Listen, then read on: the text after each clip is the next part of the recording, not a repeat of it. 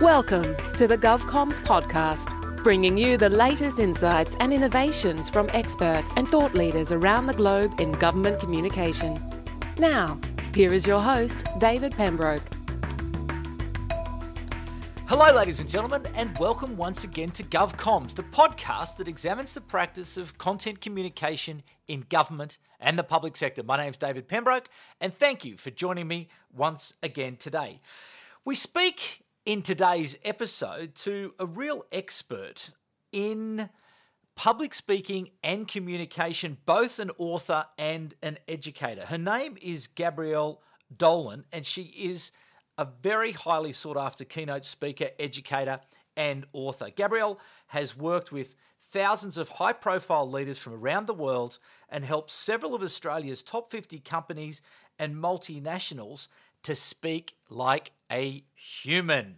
They've included Telstra, EY, Accenture, Australia Post, ANZ, the Obama Foundation, but again, trying to wrestle with this challenge of trying to get people to speak in language that connects with audiences. She holds a master's degree in management and leadership from Swinburne University, an associate diploma in education and training from the University of Melbourne, and is a graduate of the Harvard Kennedy School of Executive Education in both the art and practice of leadership development and also women in power Leadership in a New World. She has written a couple of very successful books, including Real Communication, How to Be You, and to Lead True, which was a finalist in the Australian Business Leadership Book Awards in 2019.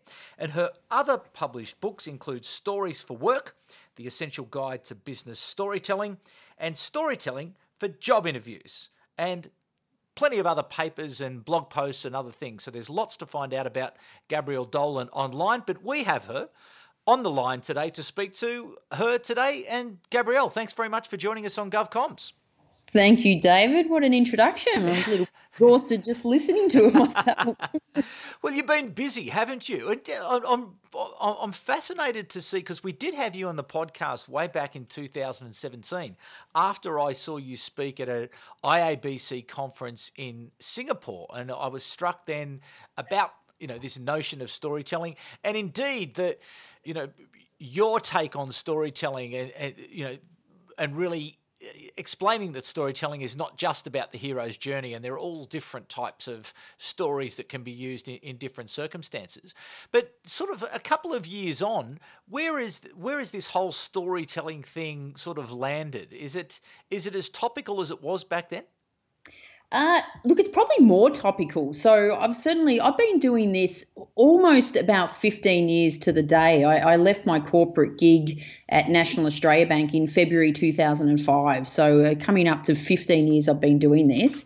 And I would say, you know, 15 years ago, trying to convince people that storytelling was a legitimate, you know, communication skill and leadership competency was a pretty hard sell but certainly over you know the last five six seven years it's been increasingly seen that way and the last couple of years it's almost been like an explosion of, of people wanting to do storytelling. So, um, rightly so, it's seen as a skill. My my fear that it's doesn't be then seen as a fad where everyone just goes, oh, let's start telling stories and then don't tell them properly and um, then sort of think, well, we, we've done that and it didn't work because I think storytelling is a you know, it's just part of the way we communicate as humans. So I think as business people just need to get better at it.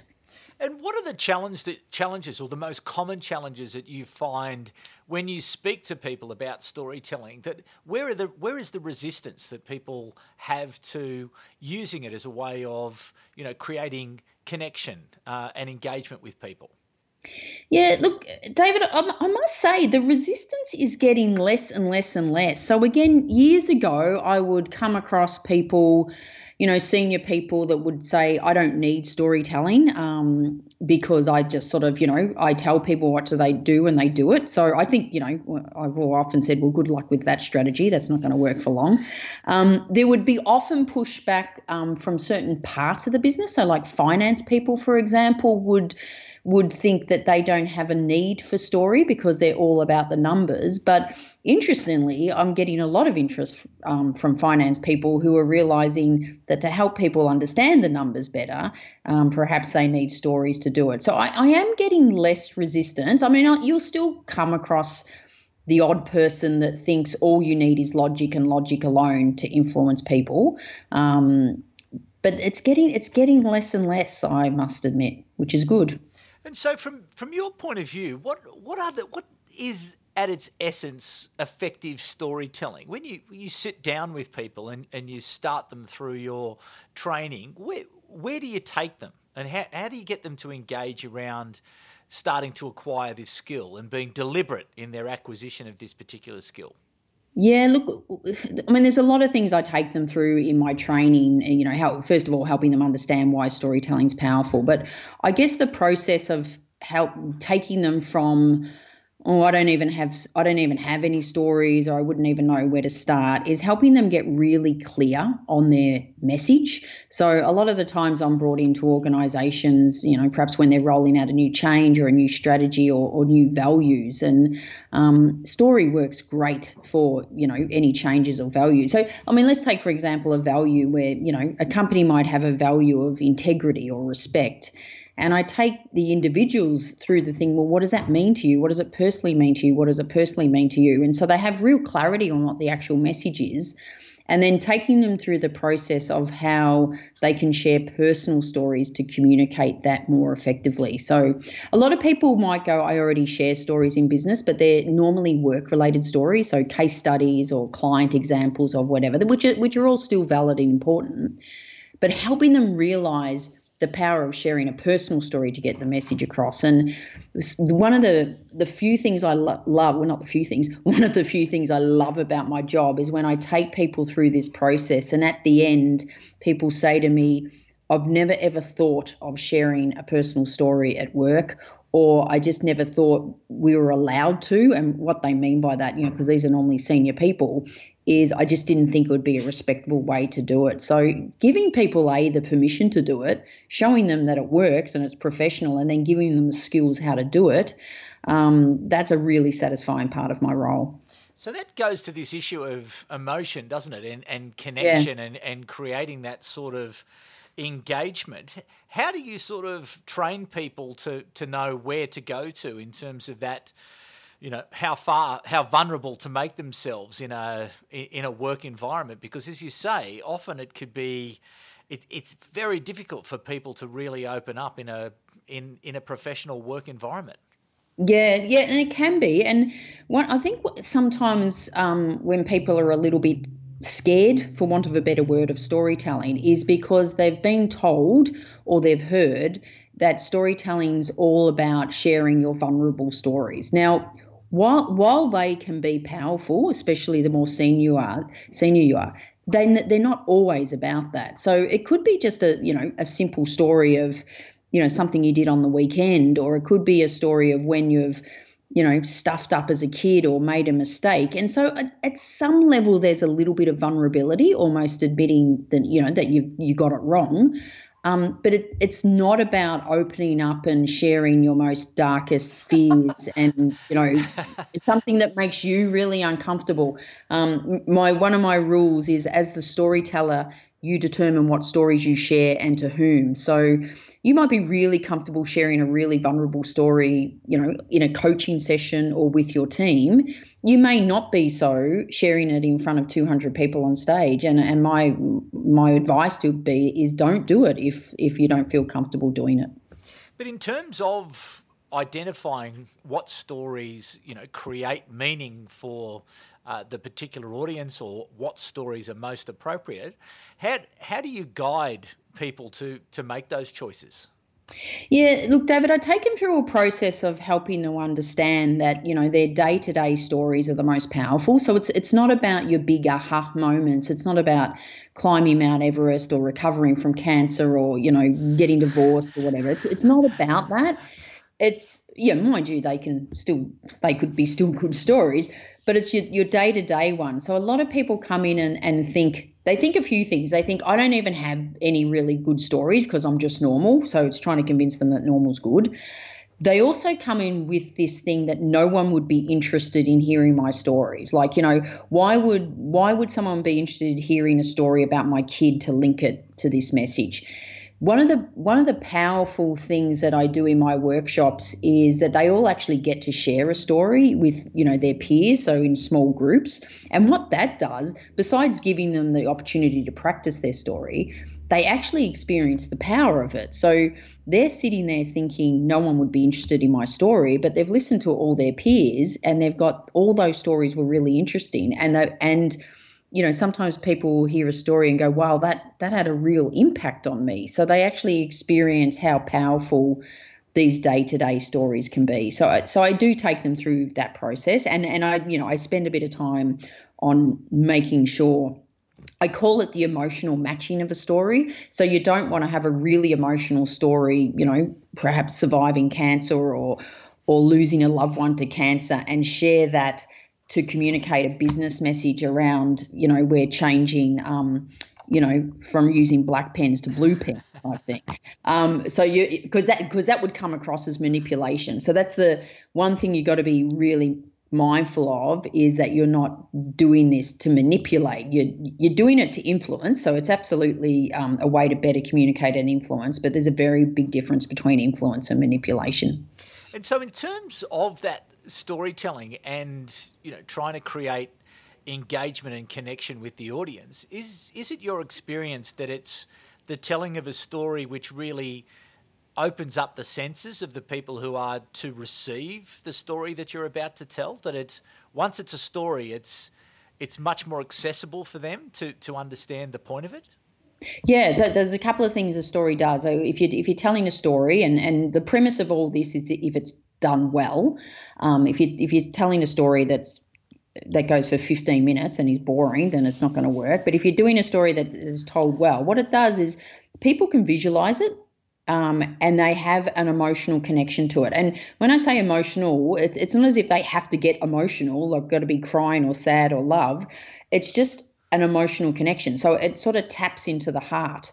And we often think when in business we're trying to communicate logical stuff. So we've got to, you know, that's old saying, we've got to get it through their head. And we try to communicate that through logic when the fastest way to the head is actually through the heart. So if you can share a story that taps into emotion, even the slightest little bit of emotion, it not only helps people understand it better, but they're going to remember it and they're going to and because they remember it they're going to easily be able to retell it with other with to other people without losing its meaning i mean I would put a question to you that sometimes you could think of conferences you went to or presentations you saw 5 10 20 years ago and think the only thing you can remember is the story someone told. So we're just we're just hardwired to tell stories and we're hardwired to listen to stories and, and they're the ones we remember.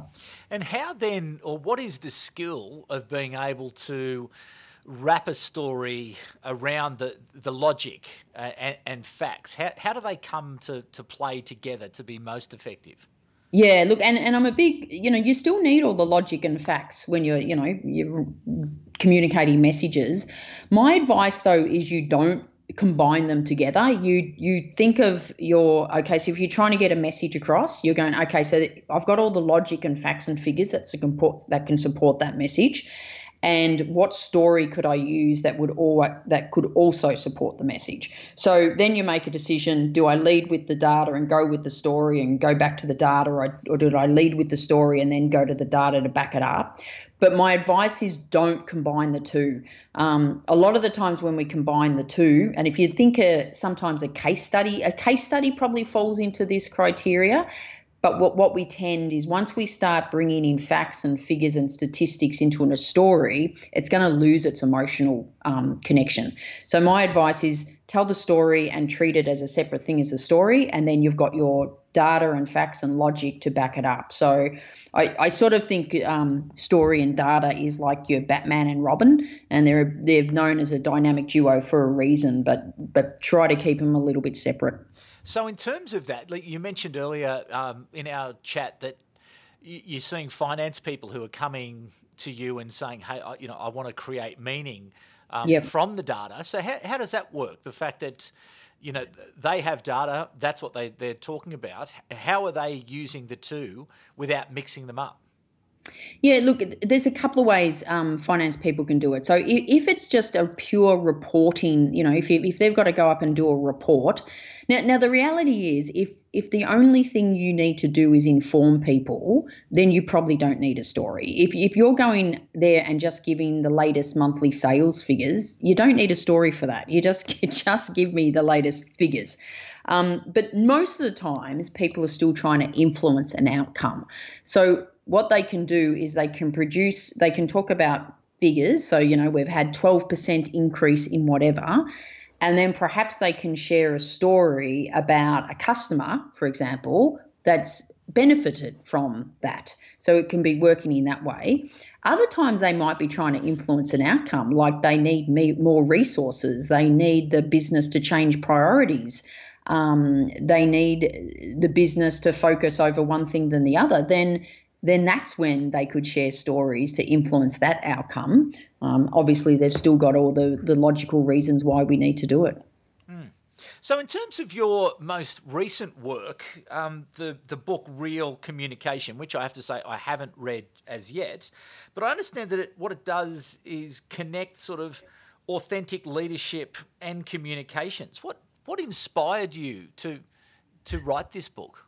Yeah, look, it was interesting. What I noticed when I started writing this book, probably about 18 months ago, was there was just a, I noticed with all the work I did with my corporates and business people, there was just a change in expectations of how employees wanted to be led and how they wanted to be communicated to. And what I saw and what I'm seeing a lot more of, this real need for people to want to work with authentic leaders as and you know again you know leaders that go you know what? I don't have the answers. Leaders that go you know what? I've stuffed up and apologize so you know I often say that real leaders aren't perfect and perfect leaders aren't real. So I think gone are the if, if you're still thinking because you have a position of authority you need to have all the answers and you need to be bulletproof and not show vulnerability I think that's a really old style of leadership because people are responding to a more authentic way of leadership. And also with the communication, they're wanting, and I think, you know, they're just wanting it to be more transparent. They're wanting it to be quicker. Um, they want to have input into it. So we're seeing, you know, years and years ago where most communication in business would be, would be very top down and it would take, it had the like this cascading approach and I often liken it to, you know, the champagne tower. So, yeah. you know, the, the top rungs of the champagne tower get all the champagne and then just all the dribbles go to the bottom. And that's that's what would happen in um, traditional communications, which means people on the front line either were not getting getting accurate communications or it was just taking way too long to get to them. So you know, you, what we've seen, and we've seen this with you high-profile CEOs. Um, you know, Shayne Elliott at ANZ, for example, he he posts, he does Facebook videos and puts them straight onto his Facebook page as a way of communicating. So it, it reaches everyone at the same time. So I saw this happening. I also saw the rise of jargon and acronyms. I think you know, heavily coming out of um, you know the rise of technology, and that and that's you know, jargon and acronyms really has um, some significant consequences to the way we communicate.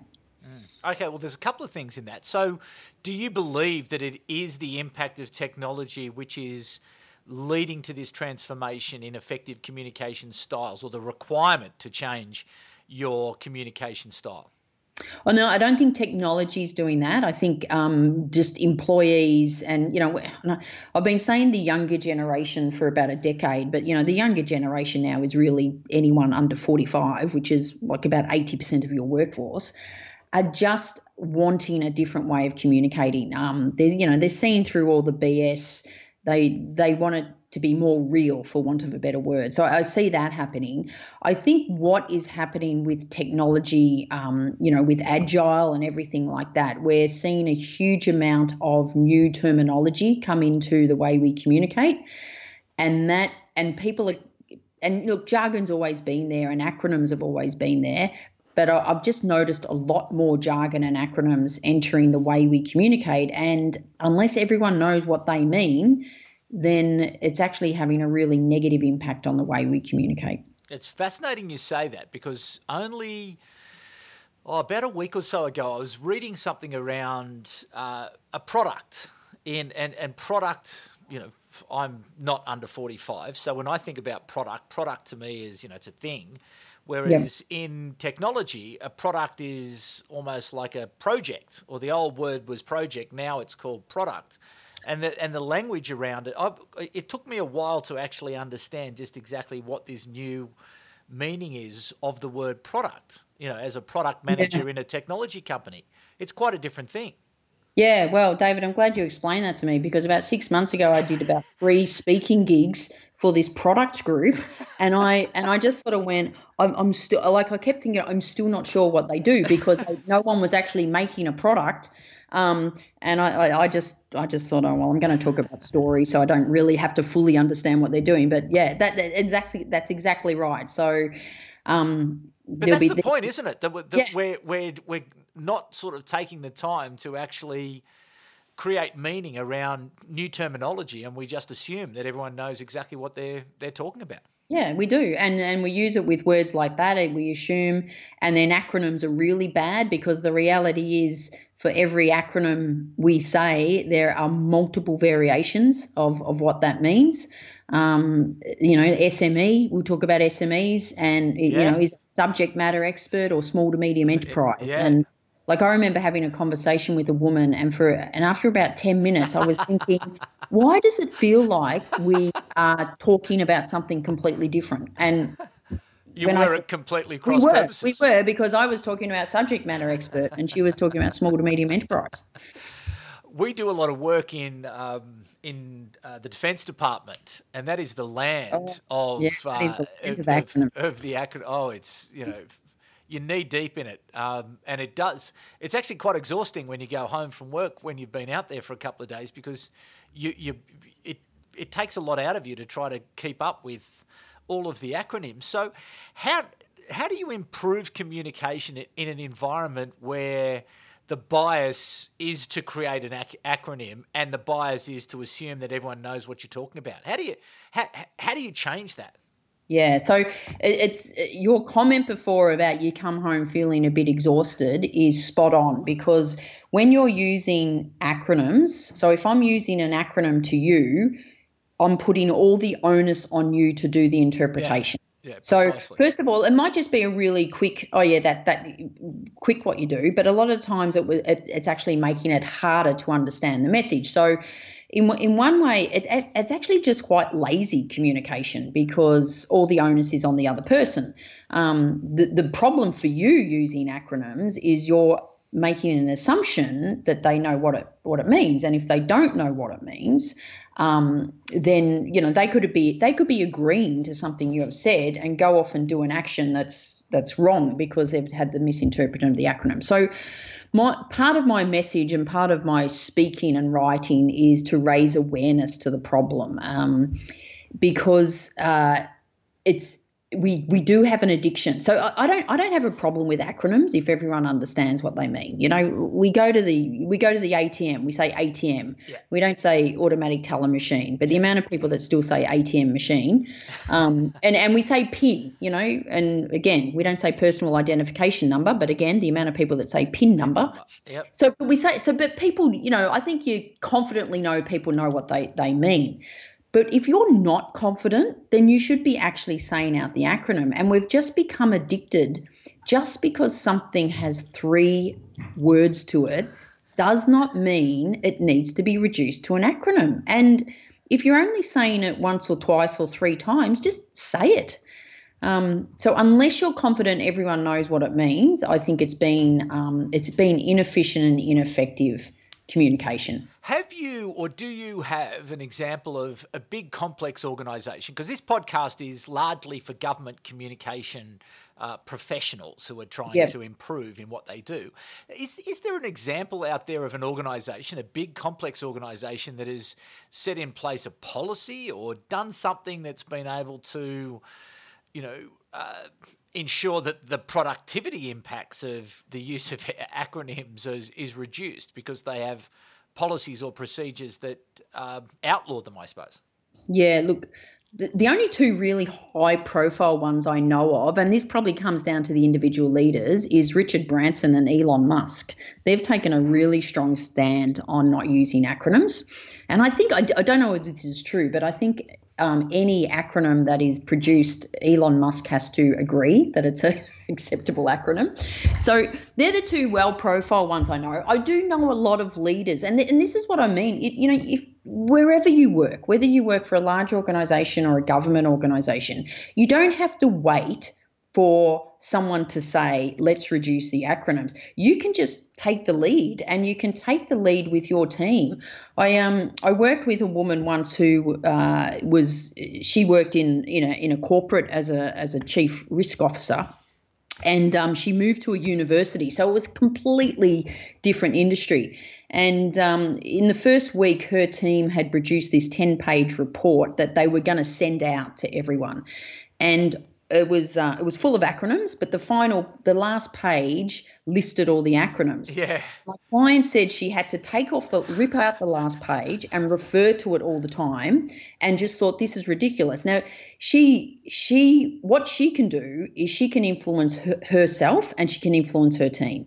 So she got the team to rewrite the the ten page report without any acronyms, which meant that the final page no longer was required and guess how many pages the report was? 10 pages. So we're not saving any paper, we're not saving any keystrokes, we're actually making our communication more effective. So um, I, I, think you can lead by example. Um, and, and if you're working in an area where people are constantly using acronyms, you can say, uh, what does that mean? Or when you say that, does it mean this? And say the acronym good advice, and I think that is, I think self leadership. That's that's a good thing. Yeah. People can yeah. take it upon themselves, and and and perhaps through uh, practice and demonstration that they perhaps build a reputation to, for being a very effective communicator because of that particular point that they yeah. refuse to use acronyms. Absolutely. Um, and, and on that, I should say perhaps one of the most stupidest thing companies and organizations do to try to solve the acronym problem is they produce an acronym database that lists all the acronyms. Now, show me anyone that has stopped mid conversation to go look up the acronym in the acronym database. No one. No, and, and it still and it still doesn't change the problem. If I say SME, what am I talking about? Because yeah. there's probably four or five versions of SME in that acronym database. Yeah. Which is probably called ADB. so, listen, just before I let you go, as I say, this podcast is really to, all about trying to help people to become more effective. And you've given us some great advice there to people is just cut it out. That's easy. Yeah. Um, and I think hopefully a lot of people will go away and think, righto, I'm going to commit that I'm not going to, you know, say it once and then you know turn it into an acronym and then refer to it as an acronym in, you know, any sort of presentation. But what are what are sort of your hot tips, your, your sort of your best tips that people can, you know, as it relates to storytelling but effective communication? What are what are the things that you really, you know, the must-haves, the guiding principles to the Gabrielle Dolan effective communication approach to effective communi- communication? Yeah, well, okay, it's a good question. I, I think a couple of things. I think um, be really clear on your message your, you wanted to communicate. Um, and don't think, oh, I have 10 very important messages because they're not. Um, maybe only two or three are very important. Um, so be clear on them. Also, really think about it from your audience's perspective. So, you know, are they are they going to potentially, um, you know, are they going to potentially think this is bad news? Or is there something going on in their world that this isn't even going to sink in? So i think be really clear. I think if you're experiencing that feeling where you feel like you're hitting your head against a brick wall like going why don't they get it? Why don't they get it that's when you go maybe i could share a story to do get this across because throwing logic more logic at a brick wall will not help you get through the brick wall so um, it's thinking about how you can share a story and then showing some vulnerability. Again, vulnerability isn't letting it all hang out, but maybe just saying, you know, I was wrong, I stuffed up, or I don't know the answer to this. and then yeah, and finally, just just keep it real. Stop with all the crap and the jargon, and stop trying to sound more important than what you are, and and just use real words. Great advice. Great advice to uh, finish our discussion there today. Thank you very much, Gabrielle. That's uh, that that's wonderful. Where can people find out more of the wisdom of Gabrielle Dolan? Not just your books, but where else can they find you if they need you to keynote at a, a conference or an event or a, a workshop or, or anything? How yeah, do people look, get in touch? Yeah, look, the best the best place is the website, so gabrielledolan.com. And yeah, you can access the books, you can access my online programs, and you can certainly um, send me an inquiry for any um, either keynote presentation or, you know, half day or full day training workshops. I've got a couple of public workshops coming up in Australia in March in Melbourne, Sydney, and Canberra, but I only run those once a year. The vast majority of my work is um, in house tailored workshops. Excellent. Okay, well, thank you, Gabrielle, for giving us uh, some of your extremely valuable time this afternoon. And thanks to you, the audience. I know you will have got a lot out of that. This notion of simplicity, keeping it real, that last bit of advice, getting into the shoes of your audience and thinking about them. And again, that notion of like, you don't have to tell everybody everything, and maybe there's not 10 pieces of that story, just the bits that people can manage, just the bits that are really critical in order for you to be able to achieve whatever the objective is that you are seeking to achieve. So thank, thank you so much to Gabrielle for her today, and thank to you, the audience, for coming back once again. We'll be back at the same time in two weeks' time, but until then, it's bye for now. You've been listening to the GovComms podcast. If you enjoyed this episode, be sure to rate and subscribe to stay up to date with our latest episodes.